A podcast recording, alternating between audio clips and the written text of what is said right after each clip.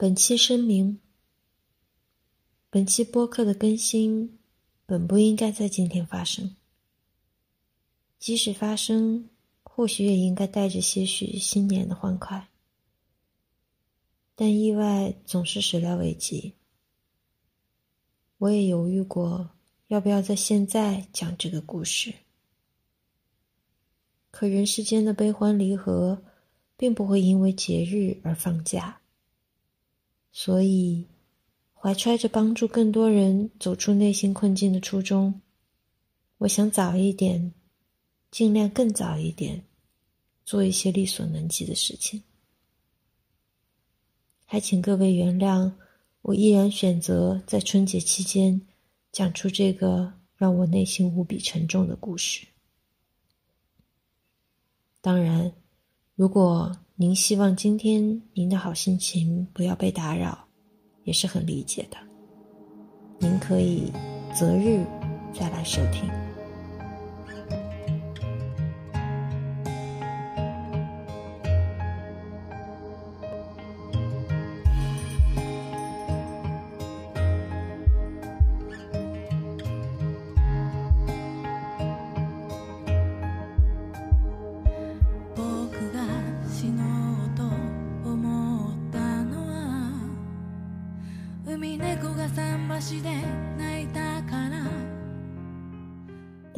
十九，我妈很严肃又异常犹豫的深吸了好几口没有能吐出的气，对我说：“有一个非常不好的消息，妹妹走了，自杀。”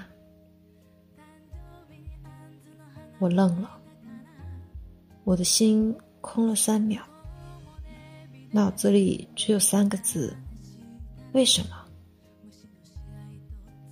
震惊之后，一股脑复杂的感受涌上心头：遗憾、内疚、心疼、惋惜、理解、沉默。妹妹是我从小一起长大的玩伴，与其说是玩伴，更多我会觉得我在童年的某几年时光里。他允许我共享了他的爸爸妈妈。那几年的夏天，我几乎都寄生在妹妹家。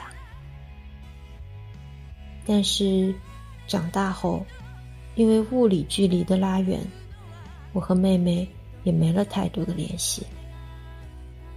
我真的很遗憾，没能早一点和她聊一聊。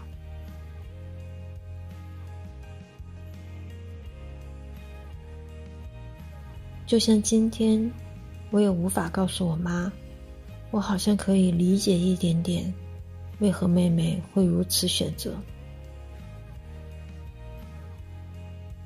至于到底为什么，现在其实也没那么重要了。我不由自主的开始用力回忆妹妹的模样，顿时想起听过的一句话：“人间啊。”非要有生离死别，才显得相聚可贵。阿姨住院了，这时无论任何形式的安慰都是一种酷刑。我妈叮嘱说：“最近咱还是别给叔叔阿姨打电话了。我们两家也不住在同一个城市，能做的反而显得更少了。”明知道没答案，但我还是没忍住，又轻声问了一句：“为什么呀？”我妈耷拉着眉毛说：“好像是抑郁。去年上海封城，好像对她影响挺大的，所以后来下半年家里人才怂恿妹妹回了老家。可谁想到……”我和我妈都沉默了。虽然我和妹妹长大后不算亲密，但是直觉告诉我，这不是全部的原因。可对家长来说，妹妹的离开已经是横穿在他们心脏上的匕首了。他们该如何承受更多？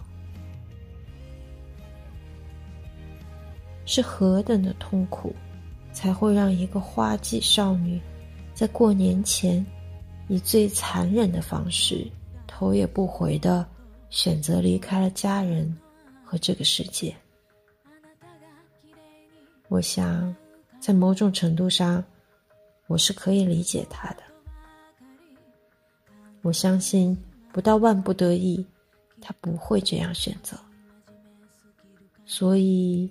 我不怪他，怪他的选择，只是希望现在他有获得他想要的平静和解脱。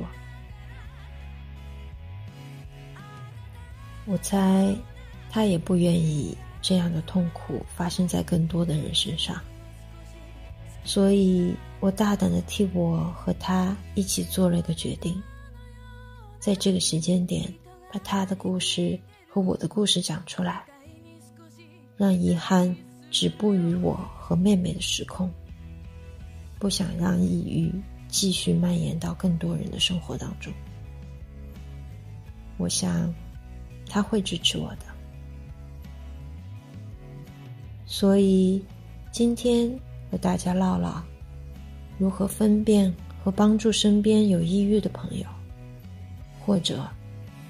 当你发现自己抑郁了，该如何自救？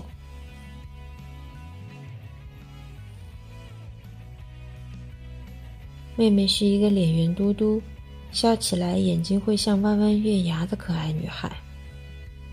她永远都是笑笑的，是那么的天真无邪。但很多人都会误会，会笑就是心情爽朗。就是没事，不是的。有时候，笑容是一种伪装，被藏起来的是内心深深的伤。其实，很多抑郁的人都是内心细腻的观察者，他们善于捕捉他人情绪的信号，并会尽自己所能的帮助他人缓解情绪。他们通常懂事、听话、礼貌待人、笑脸盈盈，不愿麻烦别人，也非常懂得如何满足他人的需求。相反的，他们擅长忽略自己，甚至一点儿也不知道该怎样对自己好。每当一个人的时候，才会卸下伪装，蜷缩起来。舔舐着被深藏的伤口，我们不能一概而论的说他们缺爱，但是他们其实都渴望可以得到爱。那我们该如何分辨一个人是否有抑郁呢？在临床心理学上，抑郁症的核心症状主要表现为三低。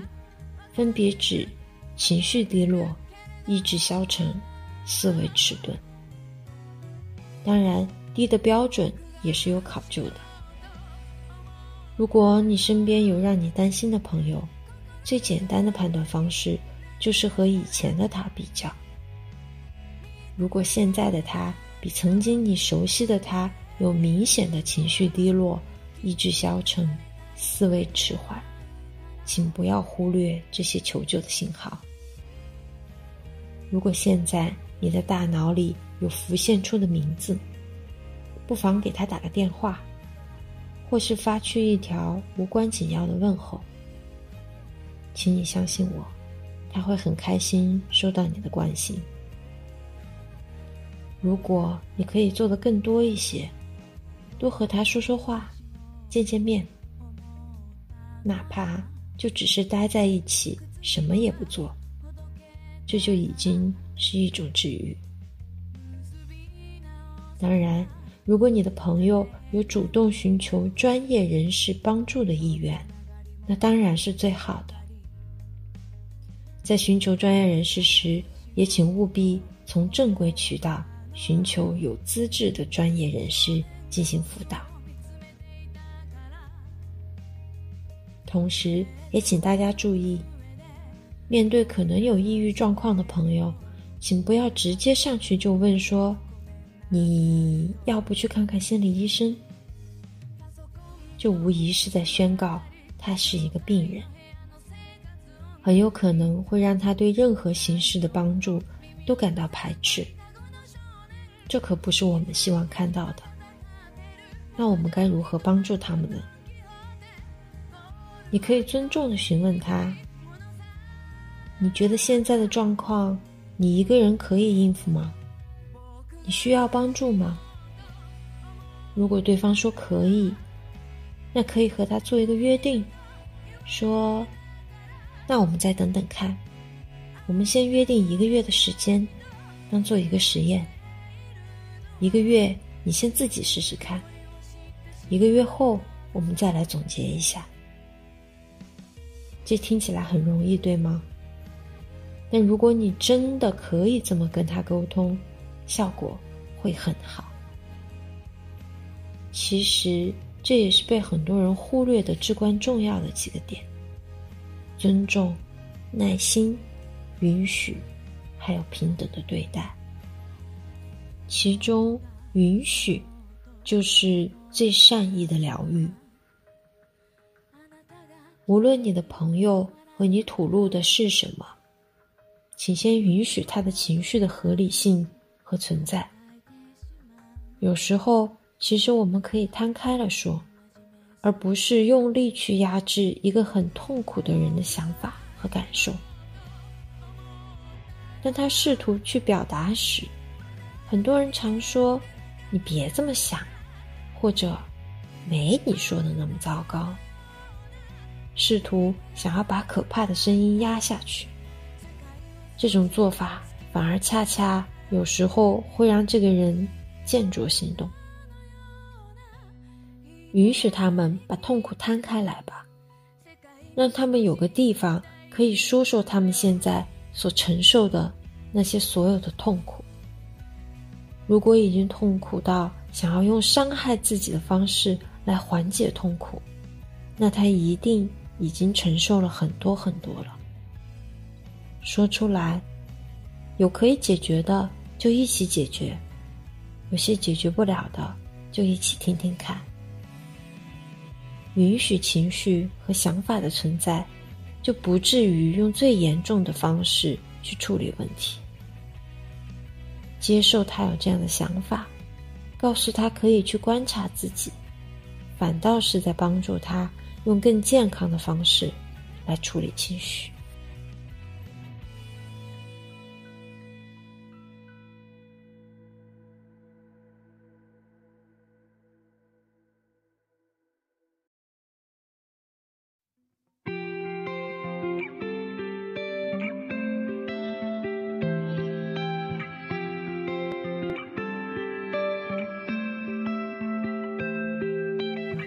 沙发，睡眼昏花，凌乱头发，却渴望像电影主角一样潇洒。说到伤害自己，其实也有个心理过程。这个过程通常会有三个步骤：自杀意念、自杀计划、自杀行动。世界卫生组织在二零一九年的一项调查中指出，全球自杀率上升了百分之六十，而且每四十秒就会有一个人自杀。有过自杀意念的人在人群中其实是非常多的，只要有过这个想法，都算。拿中国的中学生举例，有调研表明。中国中学生的自杀意念是百分之十到百分之二十，这个数字可不低呀。下一个阶段，自杀计划就是怎么实施，比率一下子就从百分之十到二十降到了百分之一到四，最后再到自杀行为，所以。有想法，不一定代表就是要行动，但也不能忽视这个危险性的存在。事实上，约有百分之八十自杀身亡的人向一个或多个人表达过他们的意图。大多数有自杀倾向的人，对赴死其实是感到矛盾的。他们会有意无意的试图安排自杀未遂，希望有人会进行干预。所以，不要恐惧和他们摊开了说说他们的痛苦，这是他们发出的求救信号。你的勇敢和对他的允许。就是救赎本身。推荐大家两本很棒的心理学类型畅销书，《蛤蟆先生去看心理医生》和《也许你该找个人聊聊》。两本书都以案例故事为叙事手法，从咨询者和心理医生的双重角度，浅显的说明了抑郁的成因、咨询过程中遇到的困难点。还有最后，咨询者获得心灵解脱的改变，我相信会对你了解抑郁、了解心理咨询以及如何帮助抑郁患者，甚至了解自己，都有一定程度的启发。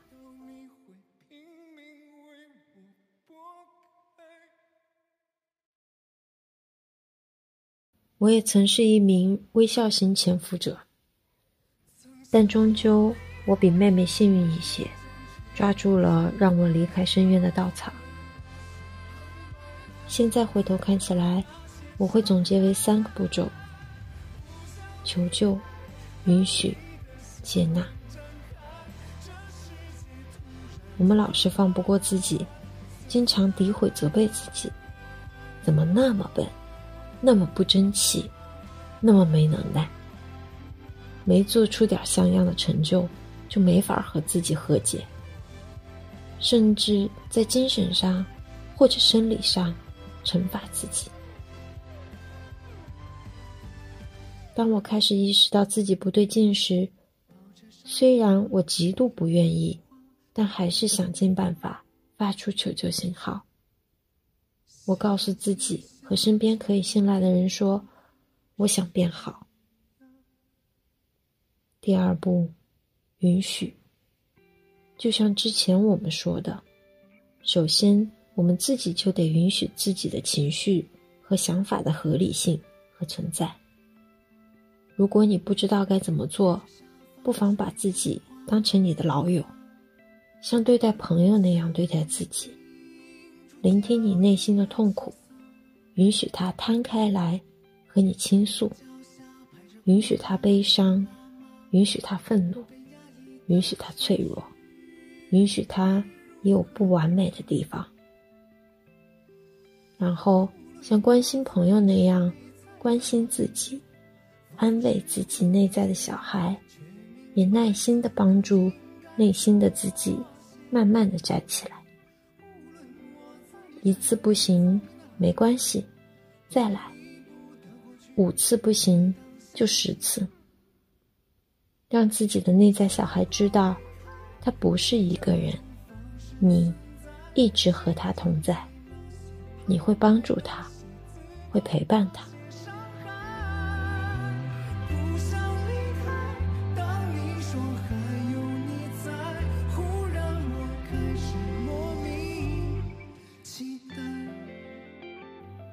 当你越来越允许自己的时候，你会感受到你对真实自我的坦诚的接纳。你会慢慢发现，让自己躺平也是 OK 的。这里的躺平不是好吃懒做、游手好闲，而是允许自己按照自己的标准和判断，用自己的节奏走自己的路。你完全可以允许自己做一个平凡、快乐的普通人。我知道，这些听起来都很像大道理，我也不喜欢听大道理。但你敢不敢，就拿一个月做个实验。就像李松蔚老师的书《百分之五的改变》里写的，我们只需要做到百分之五的改变，就已经足够好了。剩下的百分之九十五，其实都是对自己的接纳和允许。过程中，我们留意、观察、记录，最后，我们只需要落实行动，改变就会发生。其实，我们每个人都需要的，并不是世俗意义上的成就和财富。而是与自己的和解，这是我走过来最深的感悟和执行。感谢老天爷向我的黑暗里照进过救赎的光，到现在我都记得。那个傍晚，一个朋友坚定的对我说：“我要把你给支棱起来。”有个朋友默默的送来一箱鱼。几盆花，说是房间里除了我，得有一点其他的生命。有朋友陪着我聊到后半夜的天，有追着电话一定必须要我出席的聚餐，有带着我一起回老家过节的温暖，还有随时随地接纳我的沙发床。曾经，我只专注的看着我的伤疤。计较着我没有得到的东西，但如果有机会再回到那个时候，我想提醒那个时候的自己：看看你已经拥有的吧，这才是实实在在的宝贝。你一直都不是一个人。正在我准备这期播客的时候。无意间发现电影《深海》正在上映，我心里一颤。如果妹妹再坚持几天，会不会这部电影就是她的救赎？不管怎样，这期播客算是我和妹妹深深的道别吧。最后，我想借用沈腾在《更好的二零二三》里的台词。来收尾今天的播客。大寒是二十四个节气里最后一个节气，但再过十五天就一定是立春，亘古不变，年年如是。春夏秋冬，四季轮转，冬天过后，春天必定会如期到来。就像我们的生活。难免会有遗憾，却又事事值得。所以，你不必急于向谁证明什么，只需从容不迫的努力生活。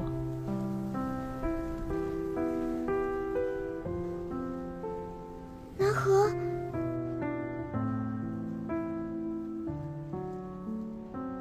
我还会再见到你的。